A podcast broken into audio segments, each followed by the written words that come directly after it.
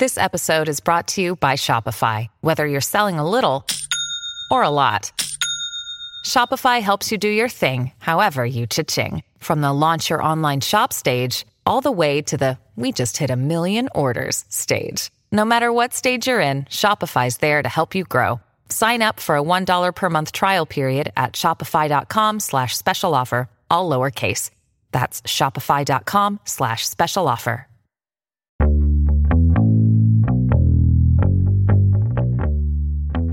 Olá, bem-vindos ao Roteirices. Eu sou Carlos Alberto Júnior e nesse episódio eu entrevisto o jornalista Ferdinando Casagrande. O Ferdinando é autor do livro-reportagem Jornal da Tarde, uma ousadia que reinventou a imprensa brasileira. O Ferdi, como é chamado pelos amigos, como eu, trabalhou duas vezes no Jornal da Tarde, o famoso JT, irmão mais novo do tradicional O Estado de São Paulo. O livro venceu o primeiro prêmio Amazon de livro-reportagem, lançado nesse ano de 2019.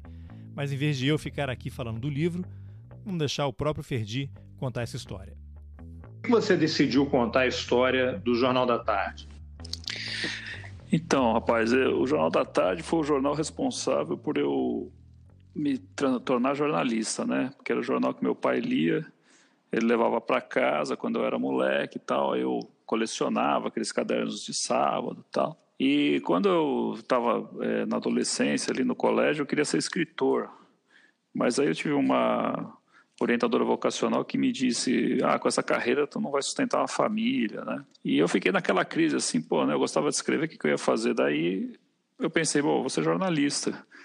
Então, o Jornal da Tarde era a minha referência de jornal, né? Quando, por coincidência, quando eu estava na faculdade de jornalismo, que eu fui arrumar meu primeiro estágio, calhou de ser bem no Jornal da Tarde. Então, era um, tinha uma relação ali com o título. Eu fiquei seis anos lá na minha primeira, meu primeiro emprego. Daí, quando ele fechou, eu achei que ele merecia uma, uma biografia, né, digamos assim, porque tinha sido um jornal muito importante nos anos 60 e 70, né?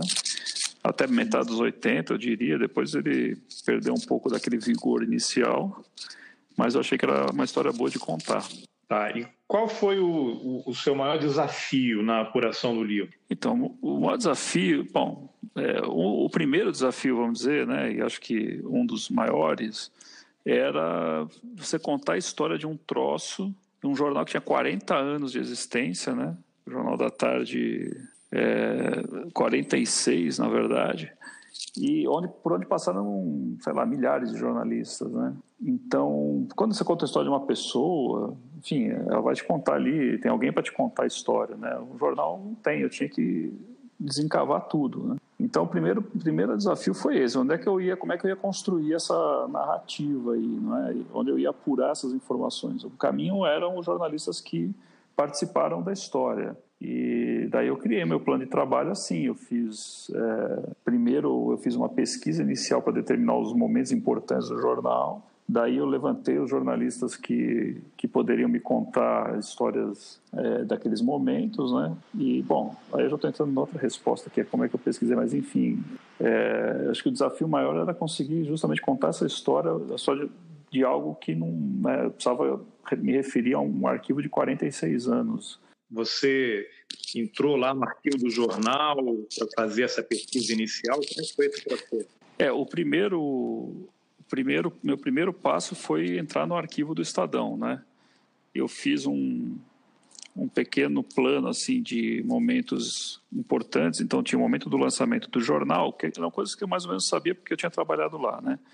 Então a criação do jornal, depois a transição dele para a gestão do Murilo Felisberto, que foi marcante, né?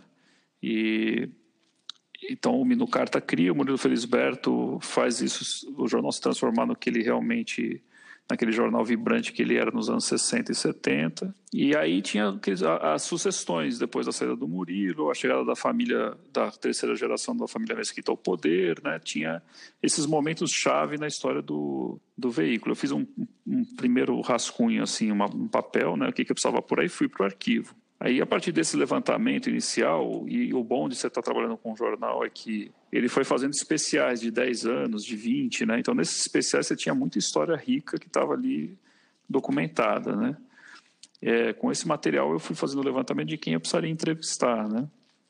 E daí eu cheguei numa lista ali de 47 pessoas. A primeira lista não tinha tudo isso, não tinha um pouco menos, uns 35, mas aí um vai citando o outro, você vai puxando, e aí essa lista foi crescendo. Mas o primeiro trabalho foi mergulhar lá. Eu fiquei, eu fiquei pesquisando fotos, capas históricas e os momentos é, localizando ali é, reportagens, coisas que pudessem me trazer indícios dos momentos marcantes né, do jornal. No início do livro, você conta que teve a ideia de escrever a história do Jornal da Tarde quando o jornal acabou, né, na última edição. Você, naquele momento, temeu assim: isso aqui é um desafio grande demais, é um projeto muito ambicioso, será que eu vou dar conta? Ou você não chegou nem a pensar nisso? Você resolveu, eu quero, acho que essa história precisa ser contada e eu vou atrás dela. Não, não, eu, eu temi, como você falou, né? Normal. Quando eu tive essa, esse impulso inicial, eu trabalhava naquele tempo no site da Veja, né? E eu estava com dois filhos pequenos, trabalhando no site da Veja, eu não tinha, na verdade, tempo suficiente para fazer o livro. Eu tive esse impulso e pensei, bom, mas eu não tenho tempo, tal. Também é um troço complicado porque você lidar com um jornalista, né? Tipo, digamos assim, você vai contar a história de, de um monte de gente que você conhece que tem, tem toda uma vaidade, né? Uma coisa meio maluca assim, depois você, você escreve, né? Então, no primeiro momento eu temia, assim, achei que não ia. Pensei, bom, vou botar essa ideia na gaveta aí uma hora, quem sabe. E a minha gaveta de ideias é enorme, né? Tá cheia de coisa lá dentro, assim, tocada. É, aí passou uns dois meses, um amigo meu que tinha trabalhado comigo na Gazeta Mercantil, o Eduardo Belo, jornalista, né? Ele tinha saído e tinha criado uma editora em São Paulo. Ele me ligou um dia e me perguntando se eu não tinha nenhum livro sobre Angola, porque eu, né, naquele tempo eu morei em Angola uma época, foi até a gente se conheceu, né? E ele me disse, pô, tem um livro de Angola aí, ou de África para contar? E eu falei, cara, tem um, a história do Jornal da Tarde. Ele falou assim, pô, mas tá pronto? Eu falei, não. Não, eu quero esse livro, tal, cara, né? Ele falou, já tentei, falei com o Anélio, falei com o Sandro Vai, Anélio Barreto, ninguém quer escrever, porque esses caras estão tudo velhos, estão tudo preguiçosos, ele falou, né? Aí eu falei, então vamos conversar. Essas pessoas que você citou são jornalistas que trabalharam no Grupo Estado, né?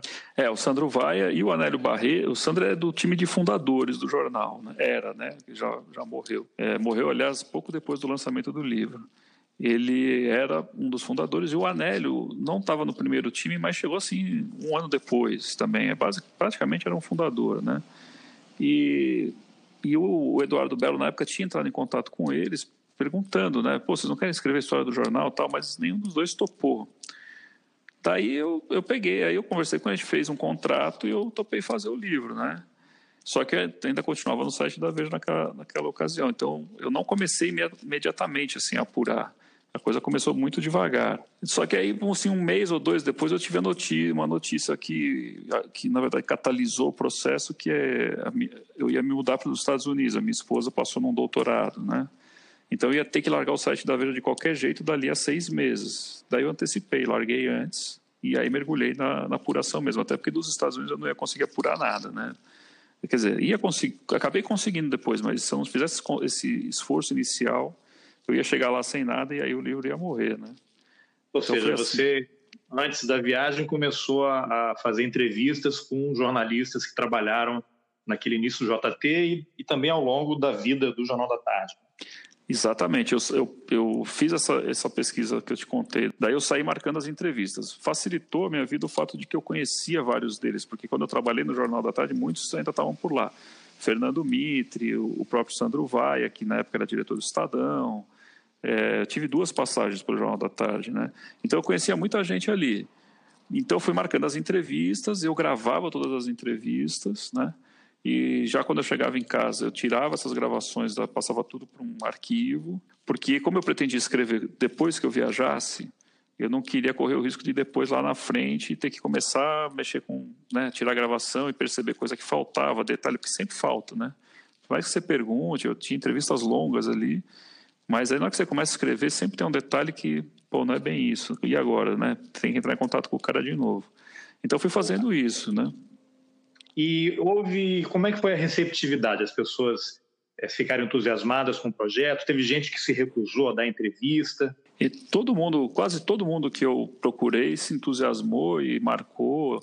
É, alguns com um pouco mais de dificuldade, por exemplo, o Mitre, porque ele é diretor de jornalismo de uma emissora de TV grande, né? Então ele tinha uma agenda mais complicada, mas num nenhum momento se recusou. É, só quem não quis dar entrevista, dois personagens que eram muito importantes que não quiseram dar entrevista, foram o Ivan Ângelo, né, que foi secretário de redação lá por muitos e muitos anos, um escritor mineiro, né, e o Percival de Souza, que é o repórter policial. Né. Eles deram algum motivo para não, não te dar entrevista?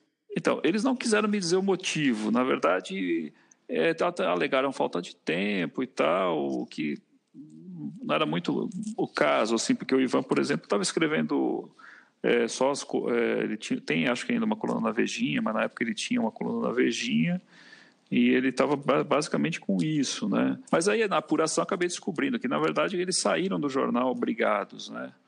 É, em algum momento, depois que a família Mesquita tinha ido embora, ou não, ainda um pouco antes, eu acho, da família ir embora, eles, é, em algum momento, nos cortes e tal, resolveram, eles foram demitidos e saíram insatisfeitos. Então, eles estavam até, se não me engano, com processo judicial, tal. Por isso que eles não quiseram dar entrevista. E a família Mesquita? Você procurou a família Mesquita? Eles te deram entrevista?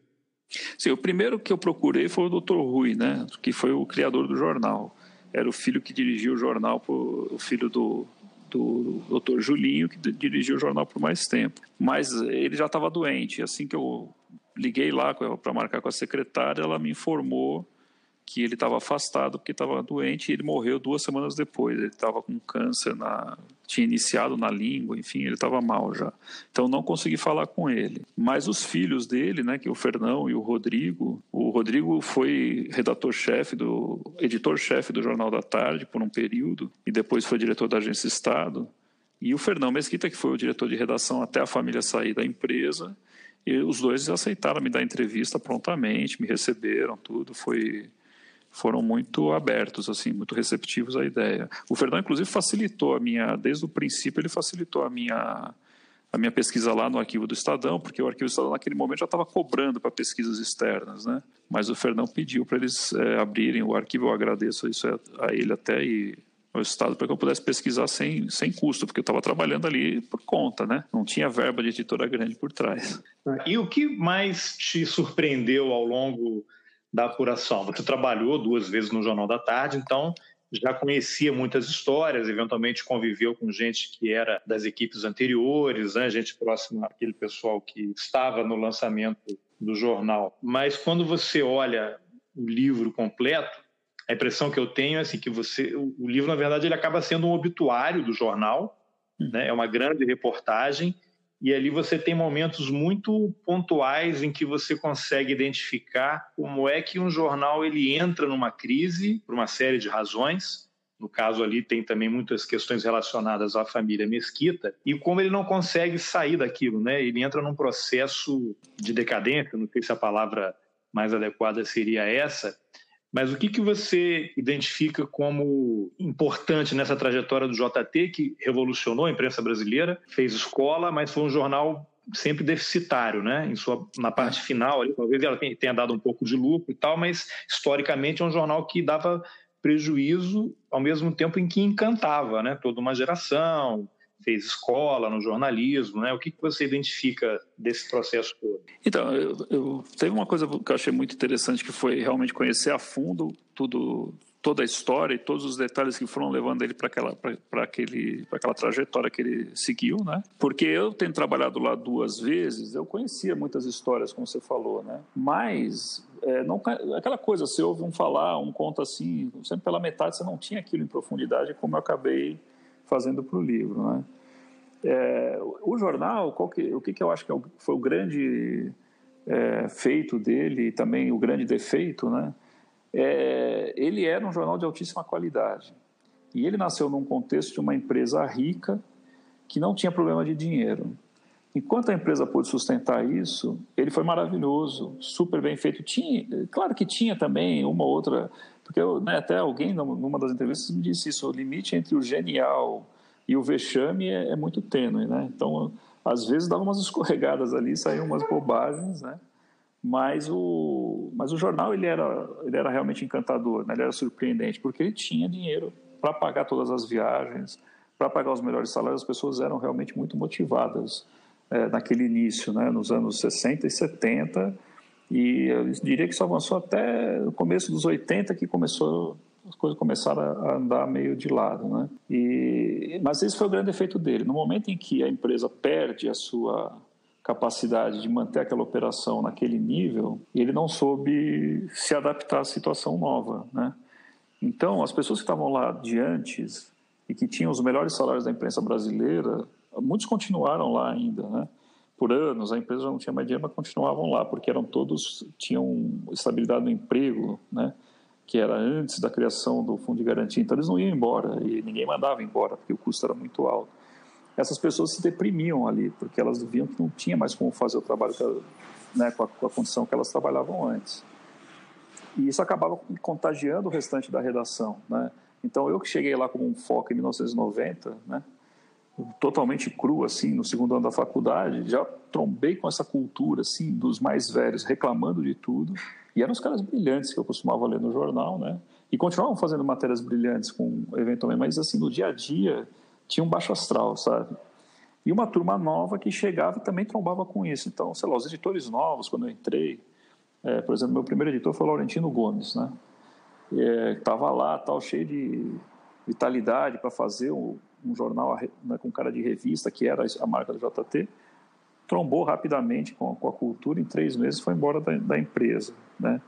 Você tinha muito essa, essa situação, né? você tinha uma rotatividade grande de, entre os, os novos talentos, porque as pessoas acabavam não aguentando muito, e, e, o jornal ia, ia entrando, continuando nesse declínio. Né? Eu acho que esse foi o grande problema, ele não soube se adaptar. Não que fosse fácil se adaptar, né? mas... Isso é interessante, porque lendo o livro você percebe ali que houve um grande esforço desde o início em valorizar a profissão do jornalista, numa época em que não era raro o jornalista ter mais de um emprego, né?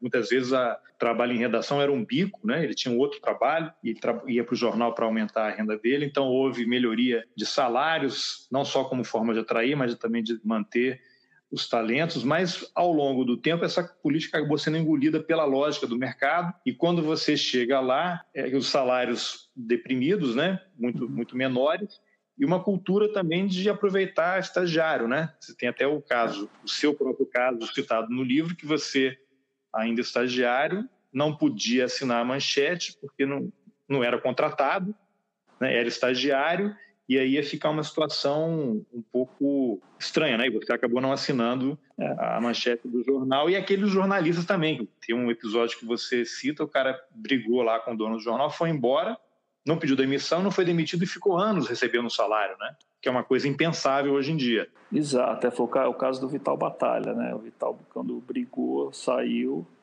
e acabou acontecendo isso. Foi, é, eu conversei com o Vital até e ele me contou isso. Ele falou: ó, nesse período todo que eu fiquei fora, recebendo religiosamente em dia, ele mesmo diz isso.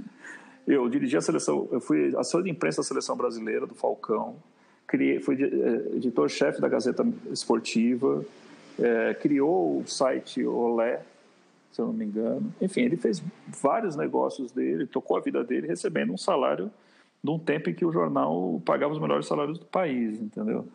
É, porque ficava a, a situação da, da, família, a história da família Mesquita era um pouco essa, né? Ela realmente ela valorizava os empregados e, pô, na empresa, por exemplo, tinha uma uma norma no Estadão antigamente que ninguém era demitido às sextas-feiras, porque eles não queriam que o funcionário se deprimisse no fim de semana, entendeu?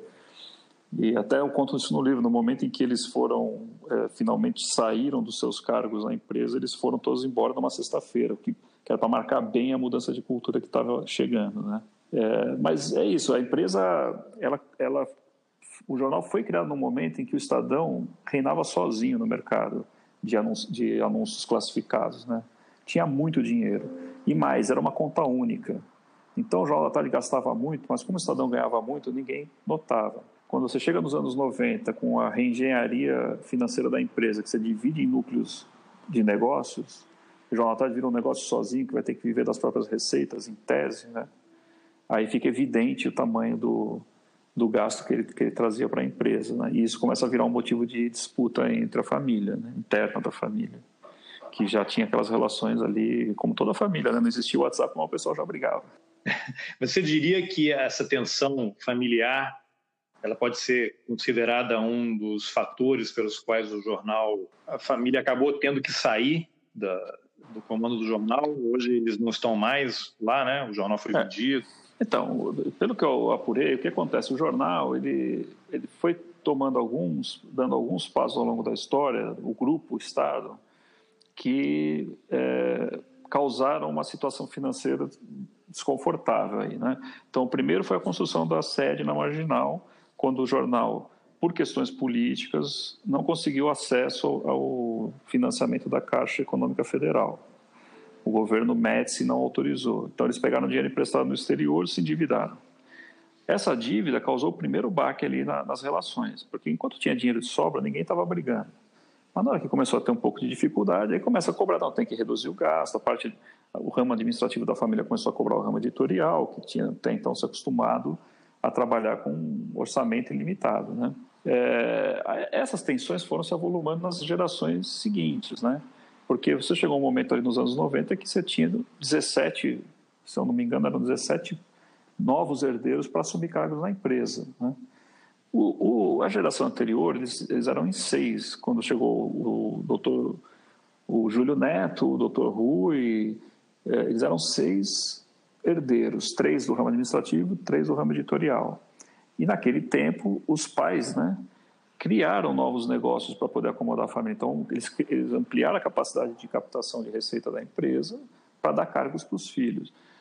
Agora, nessa geração nova, nesses 17, não, isso não aconteceu dessa forma. Eles foram pegando cargos ali que, sem necessariamente gerar um novo, uma nova fonte de receita para a empresa. Né? Então, todas essas pequenas tensões foram sendo construídas. E aí, a saída deles, é, você tinha os bancos no pé, porque desde a obra do, do prédio na Marginal, é, foi em 74 que eles pegaram esse dinheiro nos Estados Unidos. Quando chegou na, na desvalorização do Cruzeiro, com o ministro Delfim Neto, essa dívida foi comprada pelos bancos brasileiros, né? pelo Itaú, pelo Antônio Emílio de Moraes, enfim, tinha uns acionistas ali que chegaram para não deixar o Estadão quebrar, porque senão, com a maxi desvalorização, eles tinham uma dívida em dólar, ele ia quebrar. Os caras compraram e viraram acionistas. E esses caras já estavam meio também pressionando a família, né? porque achavam que o negócio estava se tornando inviável em função da administração. Mas aí o que acabou detonando de vez foi o investimento na BCP, que foi um passo mal dado ali pela, pelo ramo administrativo, de se associar. É a, BCP? a BCP foi uma empresa de telefonia celular. Né? O Brasil ele vinha das estatais nas telecomunicações e o governo Fernando Henrique começou a privatizar. Então, a primeira coisa que ele fez, em 97, se eu não me engano, ele abriu uma nova banda de telefonia celular, porque só tinha a banda da, da Telesp, no caso era a estatal de São Paulo, né? ele abriu em São Paulo uma nova banda e botou em leilão. E a família Mesquita se associou ao Banco Safra e a Bell South americana para comprar essa banda né, no leilão. E foi o maior. Ou seja, um grupo, um grupo cuja trajetória está totalmente ligada ao jornalismo, ao jornal, decide entrar no mercado de telecomunicações, onde aparentemente não tinha experiência. Exatamente. É, é, é a forma mais rápida e fácil de quebrar uma empresa, né? É, o, o, o Chiquinho Mesquita, que, é, que era o superintendente, acho que agora de novo o diretor superintendente, ele tinha essa intenção de investir é, num negócio que pudesse trazer uma, um conforto financeiro para a empresa, né? até para tentar solucionar um pouco dessas disputas. Aí tinha muita, muitos dos herdeiros ali que não queriam mais continuar na empresa, mas queriam vender as suas ações, mas a empresa não tinha dinheiro para comprar. Então a ideia era tentar capitalizar isso aí. Ele, ele entrou como um acionista minoritário desse grupo, né? Só que o passo foi assim, o que eles não previram é que a banda B não existia, né? o governo vendeu uma ilusão para os caras. Porque assim, você pode explorar a banda B, mas tem que construir tudo, que significa construir antena, sinal de celular, né? toda uma infraestrutura de engenharia que eram de uma enormidade de dinheiro. E aí o Abel Salve e o Banco Safra pegaram esse dinheiro no mercado para construir e, e, começaram a oferecer os telefones para vender e muita gente tinha, porque tinha uma demanda reprimida de fato. Porque assim, quanto mais gente comprava o telefone, mais dinheiro a empresa tinha que gastar para ampliar a rede de atendimento. Então virou um, um troço, um saco sem fundo. Só que a Bel Salto e o Safra têm muito dinheiro, o Estadão não tinha. Quando o negócio quebrou, o Estadão ficou em maus lençóis, entendeu? Isso, isso aí foi o que levou a, o doutor Rui a pedir a saída do, do sobrinho, que é o Chiquinho Mesquita, da, da direção da empresa. E nessa reviravolta que acabou saindo todo mundo. Aí hoje quem é que controla o Grupo Estado? Então, naquele momento que eles saíram, tinha uma, uma consultoria, que era Galeazzi Associados, que fez toda a engenharia para a nova administração, para a administração profissional, profissional né? E, num primeiro momento, o Chiquinho não saiu, mas depois ele, ele se afastou da empresa e teve alguns, funcionários, alguns funcionários da empresa que eram até funcionários antigos ali de carreira, foram assumir essa direção. A gente teve o Eloy Gertel, que dirigiu a empresa por um tempo, era jornalista também, entre os, os, primeiros times de fundação do Jornal da Tarde, não era do primeiro, assim, mas era, sei lá, do, dos anos 68 que ele chegou, alguma coisa assim. O Eloy Gertel dirigiu por um tempo, depois veio o Célio, me foge o sobrenome agora, mas era um cara também da área industrial, da área da gráfica, né? Que dirigiu. Eu, eu, parei de acompanhar um pouco, mas a última, a última notícia que eu tive era que o, o Chiquinho Mesquita estava voltando né, para a superintendência. Ah, porque teve também um cara da Oracle, depois que passou por lá, o Janesini. E depois desse foi que a família voltou, o Chiquinho voltou a dirigir a empresa, porque realmente é, tem uma das administrações profissionais que os credores tanto insistiam em ter, conseguiu fazer o jornal voltar a dar lucro, entendeu? Então a família estava. Mas não voltaram todos, né? Só voltou realmente o Chiquinho. Você, na hora que foi escrever o livro, você escreveu inspirado em alguma obra? Teve algum livro que tratasse da história de, de jornal, de algum veículo de comunicação, que você tenha se inspirado e usado como modelo para você fazer o seu livro?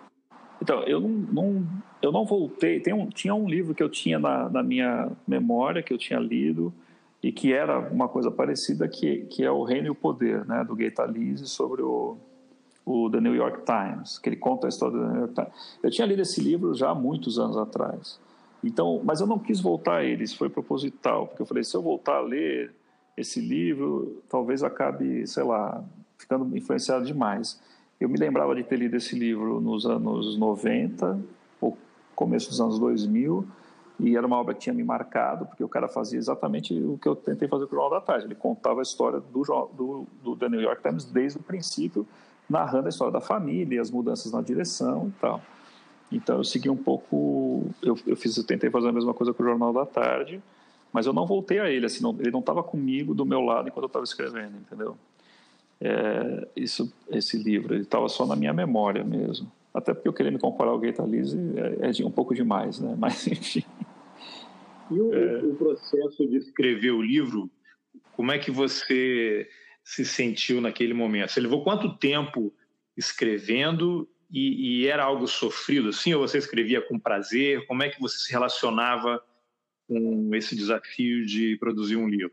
Então, o processo criativo, assim, eu é, eu gosto do, da, do, momento da criação, né? Ele é sempre sofrido, porque você está escrevendo e aí você tem muita insegurança envolvida, né? Você não sabe se está ficando bom, e aí você volta, e aí você tem que dar um tempo para pensar, e aí as ideias se encaixam, você volta para lá e, e, arruma aquilo que estava na dúvida, enfim. Tem um, um processo, mas é uma parte que eu gosto de fazer.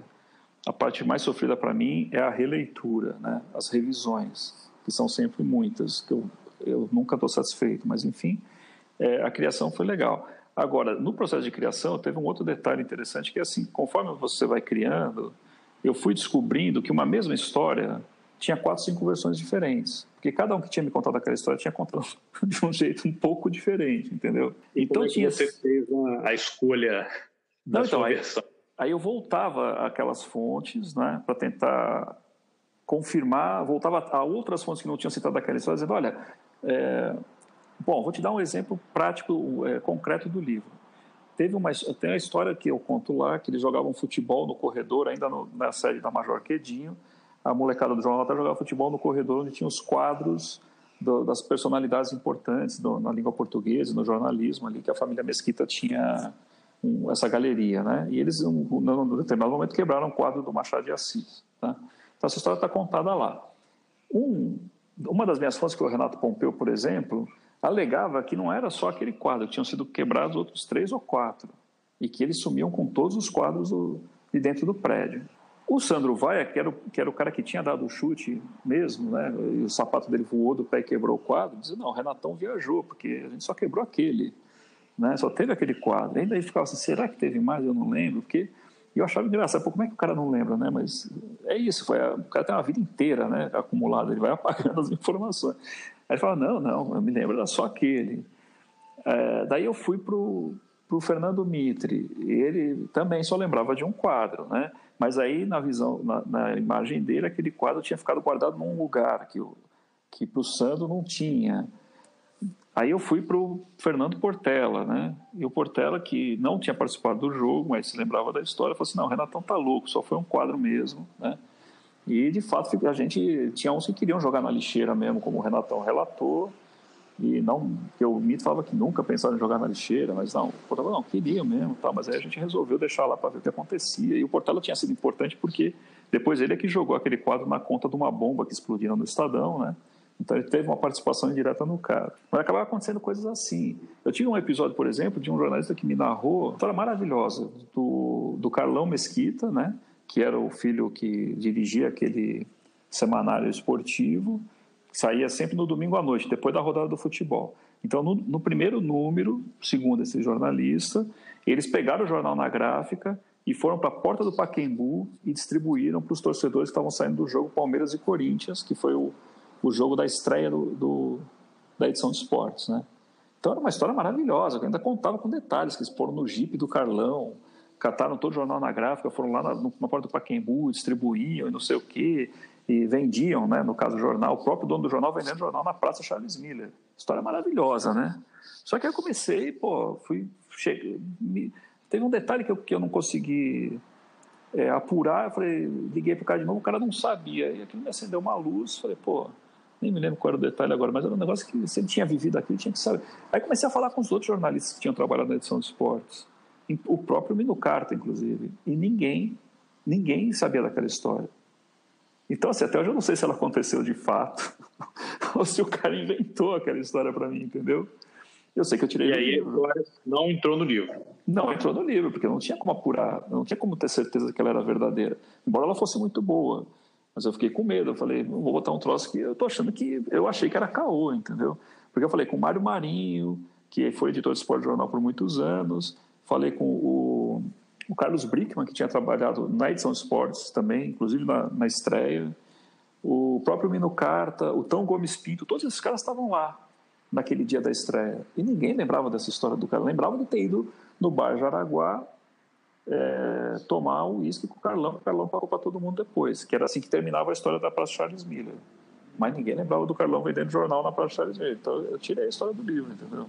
Porque eu não conseguia apurar com ninguém se era verdadeiro ou não. Ferdi, o livro está disponível na Amazon no formato digital e vai ser lançado agora uma, uma versão física, né, em papel. Você tentou editoras tradicionais antes de fazer o lançamento pela Amazon? Conta um pouco como é que foi o processo de lançamento do livro. Sim, eu, eu tentei várias editoras tradicionais, né, algumas grandes, outras pequenas porque eu queria já lançar ele em papel também, junto com, a, com, o digital na época, mas não, não consegui, porque aquele meu amigo que eu contei no início que tinha me proposto para escrever o livro, eu demorei tanto para terminar que ele fechou a editora antes, né? A editora dele acabou antes de eu terminar o livro. E aí, quando eu fui lançar, não existia mais, é, eu tive que correr atrás da, de várias editoras e ninguém, assim, nem quis ver o livro, né? A única editora grande que aceitou dar, procurar é, avaliar o livro foi a editora Record, né? Na época, mas o editor, que era o Carlos Andreasa, não teve tempo de não teve tempo de avaliar. Quer dizer, eu deixei com ele, passou um tempão, ele não conseguiu ver para me dar uma resposta. Então, acabei lançando ele só em digital, né? Aí ele ficou em digital no mercado, em todas as livrarias, por, por dois anos, que eu tinha um contrato com, uma, com a editora Alpendre, e depois que acabou esse contrato, eu tirei e publiquei só pela Amazon. Né? É, e aí, bom, foi que, dando só pela Amazon, ele pôde, ele pôde disputar o prêmio Amazon de livro reportagem, né, que foi o primeiro primeira edição no, no ano passado, e eu, daí o livro ganhou o prêmio, e agora ele vai sair publicado pela própria Record, pelo Carlos Andreasa, que no começo não tinha tido tempo de olhar, e ele participava do júri e tal, escolheu o livro. Que é no mínimo curioso, né? É, foi curioso. No dia do lançamento eu falei para ele, eu falei, pô, você já teve meu livro na mão? Aí ele ficou assim, como assim e tal? Que ele não lembrava, obviamente, né? Aí eu disse, pô, te mandei esse livro em 2015 para você avaliar, mas aí você não conseguiu tal. Ele ficou todo sem graça, porque no fim foi o livro que venceu, né? E ele, ele foi um dos que... É, bom, o Júlio era formado por ele, é, pela, pela Amazon, tinha alguém da Amazon e dos jornalistas de companhia mas ele foi quem mais, mais é, batalhou assim para ser o jornal, até porque ele gostou muito do livro. Aí ele riu, falou, pô, cara, como é que pode e tal. Depois a gente conversou, né, porque anunciou, e, mas foi, foi engraçado, mas é uma história curiosa, né? Você teve retorno da família Mesquita? Se eles gostaram do livro, não gostaram? Teve alguma reação? Sim, eles não gostaram. Eu já imaginava que eles não fossem, é, já imaginava que eles não fossem gostar, né? porque, enfim, tem histórias ali. Eu, eu fiquei entrando nas, na intimidade da família, até porque não era o objetivo meu, né? Claro que quando você está fazendo um livro desse, você ouve muita história, né? Mas muita coisa que não, não interessaria ali para a história do jornal. Então, eu me limitei apenas ao que é, aos problemas internos da família que influenciaram o destino do título, né? E, mas eu sabia que eles não iam gostar. Um deles, eu, eu até queria ver o livro antes dele ser publicado, mas eu não, não topei, porque eu expliquei para ele: olha, o livro é meu, né? Não vou passar o livro para você ler antes e tal. Não faz muito sentido. Se você tivesse encomendado o livro, eu estivesse trabalhando para você, era outra história, mas isso não é o caso e tal. E aí depois eles me mandaram e-mail dizendo que o livro é, era uma porcaria tal, enfim, não, não teve uma crítica assim contundente, né? Não, não explicou, olha, não gostei. É um pouco forte, né? É, não teve assim, olha, não gostei disso ou daquilo, não explicou. Eu também, te dizer a verdade, eu não, re, não retornei, não escrevi de volta, mas o que, que você não gostou? Porque eu não estava disposto a mudar nada do que ele ia me dizer, eu achei que era desnecessário pedir para ele me explicar por que, que ele não tinha gostado, né? Não ia ficar debatendo com ele é, o, a leitura que ele tinha feito, né? Então eu deixei e tudo bem. A família não gostou muito, pelo, até onde eu sei. Ah, e isso te incomoda de alguma forma? Como é que você reagiu? Ah, não me incomoda. Assim, tudo bem. Você prefere, lógico, que as pessoas gostem do seu trabalho, né? Mas sendo a família mesquita e sabendo que tem ali uma exposição de da vida deles e tal, de, de certa forma, até considero natural, assim, que eles possam não ter gostado muito. As histórias que estão ali foram eles mesmos que me contaram, algumas delas, né, e corroborada por versões de jornalistas que eram íntimos da família. Então, em tese, não deveriam ter não gostado, né?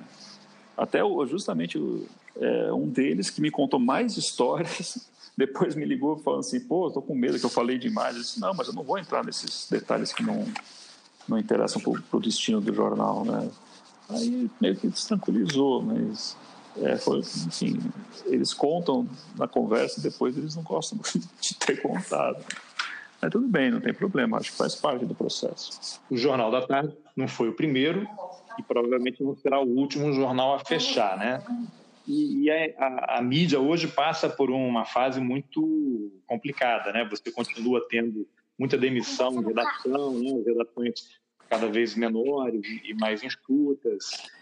Como é que você avalia esse momento aí que há uma transição para o digital, né? E as empresas aparentemente não conseguiram ainda descobrir uma maneira de tornar o veículo rentável no formato digital. Você tem uma geração nova que não está mais comprando jornal em papel. O que, que você avalia nesse momento de transição aí? Você que é de uma geração que começou, acho que talvez em máquina de escrever ainda, né? Deve ter pegado a transição ali para computadores. Qual é a avaliação que você faz desse momento? É mais uma, uma fase né, de mudança do, da mídia. É, eu, de fato, como você falou, eu comecei a trabalhar em máquina de escrever. É, eu gosto de falar isso sempre, que causa um impacto, né? mas a verdade é que eu trabalhei só três meses na máquina de escrever, e porque o Estado estava implantando o sistema de computadores na época, né? mas eu cheguei a pegar. Olha, o que eu acho que mais, o que me assusta mais nessa transformação toda não é nem tanto a mudança de formato ou a incapacidade que as empresas demonstraram para se adaptar a ele num primeiro momento. Eu acho que eventualmente elas, elas até conseguirão encontrar um caminho. O que me assusta mesmo é que eu tenho notado uma total, um total, uma total falta de interesse por parte das gerações novas em consumir é, texto, né? Consumir informação escrita, consumir até livros e tal, né? Pelo menos aqui no Brasil, eu percebo que o que, que eu acho que eles falam, ah, porque a mídia social traz a informação de graça. É, bom, tudo bem, não é só uma questão de custo, é uma questão do formato, aquela coisa rápida, pequena, curta. Ninguém está mais disposto a gastar um tempinho para se informar melhor, né? E se ele não está disposto, ele não quer pagar, né? É, não quer pagar por algo melhor, mais bem feito.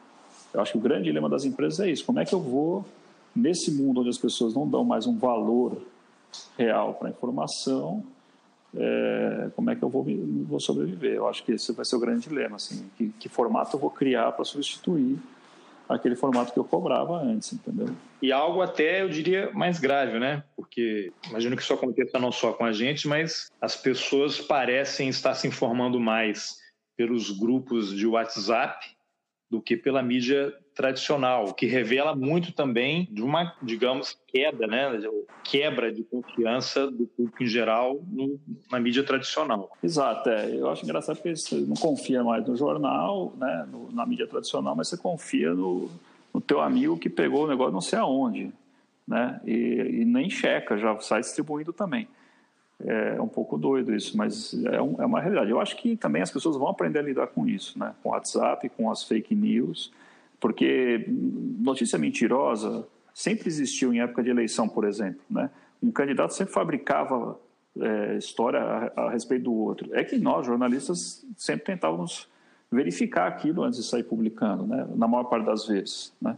Sempre, você, você tinha aqueles casos também de caráter duvidoso, que, mas enfim, em geral, nós tentávamos apurar e descobrir até onde ia a verdade, até onde era a fabricação. No, na era do WhatsApp acabou essa mediação. Então, um candidato inventa sobre o outro e vice-versa, joga no WhatsApp e aquilo vai e ganha o mundo como verdade, né? Mas acho que as pessoas e hoje aprender. Uma, uma situação muito curiosa hoje que você vê que os jornais eles criaram uma espécie de editoria de fake news, né? Aquele trabalho tradicional do jornalista que é apurar a informação antes de publicar, agora você tem uma equipe destinada para desfazer aquelas mentiras que estão correndo aí nas redes. Exatamente, né? Aquilo que a gente fazia por dever de, de, ofício antes de publicar, né? Agora a gente corre atrás do que foi publicado lá na rede social para desmentir, né? É engraçado, mas enfim, é, já é uma forma de adaptação a essa realidade, né? Que, que eu acho que aparece e as pessoas vão aprender a lidar com isso também. Foi muito novo agora, né? A gente viveu aí na última eleição uma situação que é atípica, foi a primeira vez, eu acho que numa segunda eleição já não vai ser tão é, imagino que as pessoas já não vão confiar tanto assim, entendeu? O livro vai ser lançado em, em formato físico, né, em papel. Quando é quando vai ter o lançamento e por qual editora? Então a gente vai, o livro vai ser lançado pela editora Record. A previsão é final de agosto, com lançamento na Bienal do Rio de Janeiro, na né, Bienal de Literatura do Rio, que vai acontecer do final de agosto até o final de setembro. Então, nós estamos, a editora nesse momento está trabalhando na produção, né? É, capa tal. A gente ainda está estudando se vai ter uma, um caderno de fotos, porque as fotos todas pertencem ao Grupo Estado e a negociação não está fácil. O pessoal está tentando, tentando, cobrar muito mas nós estamos em negociação, então não fechou. Além, além de não terem gostado do livro, né? Exatamente, é. Mas, enfim, né? A vida, a Record está negociando com eles. Então o lançamento está previsto para agosto. Tá bom. Reginaldo, obrigado pela entrevista. Sucesso no lançamento dessa nova etapa do livro. E tomara que as pessoas leiam, né? Comprem, é importante ler livros e jornais, né? Espero que sim, né? A, a, história, eu acho que a história é boa, né? Não sei, mas eu sou autor, sou um pouco suspeito, mas eu acho que virou, ficou uma narrativa bem interessante, assim. E, é, e, agora em papel eu acho que tem um bom potencial junto aos leitores que eram leitores do Jornal da Tarde, entendeu? Que já estão todos em idade avançada e tinham dificuldade com o meio digital. Muita gente me procurou na época que saiu em digital, inclusive jornalistas dizendo, pô, mas não tem papel, eu não sei desse negócio digital, tá? Então acho que tem um potencial bacana agora saindo em papel. E eu agradeço aí pela oportunidade, hein, Júnior? Bom, essa foi a entrevista com Ferdinando Casagrande, autor do livro reportagem Jornal da Tarde, uma ousadia que reinventou a imprensa brasileira. O livro está disponível em formato digital no site da Amazon. Entra lá, compra o livro e a partir de agosto desse ano de 2019, como livro físico, livro de verdade, de tinta e papel, pela editora Record. Se você gostou desse episódio do Roteirices, compartilhe nas suas redes sociais, mande para os seus grupos de WhatsApp, vale aquele da família também, mas avisa que não é fake news. Mas espera aí, se o grupo for daqueles que o pessoal encaminha sem ler, então não avisa nada, deixa rolar. Se você quiser fazer contato comigo, mande um e-mail para roteirices.gmail.com e até o próximo episódio.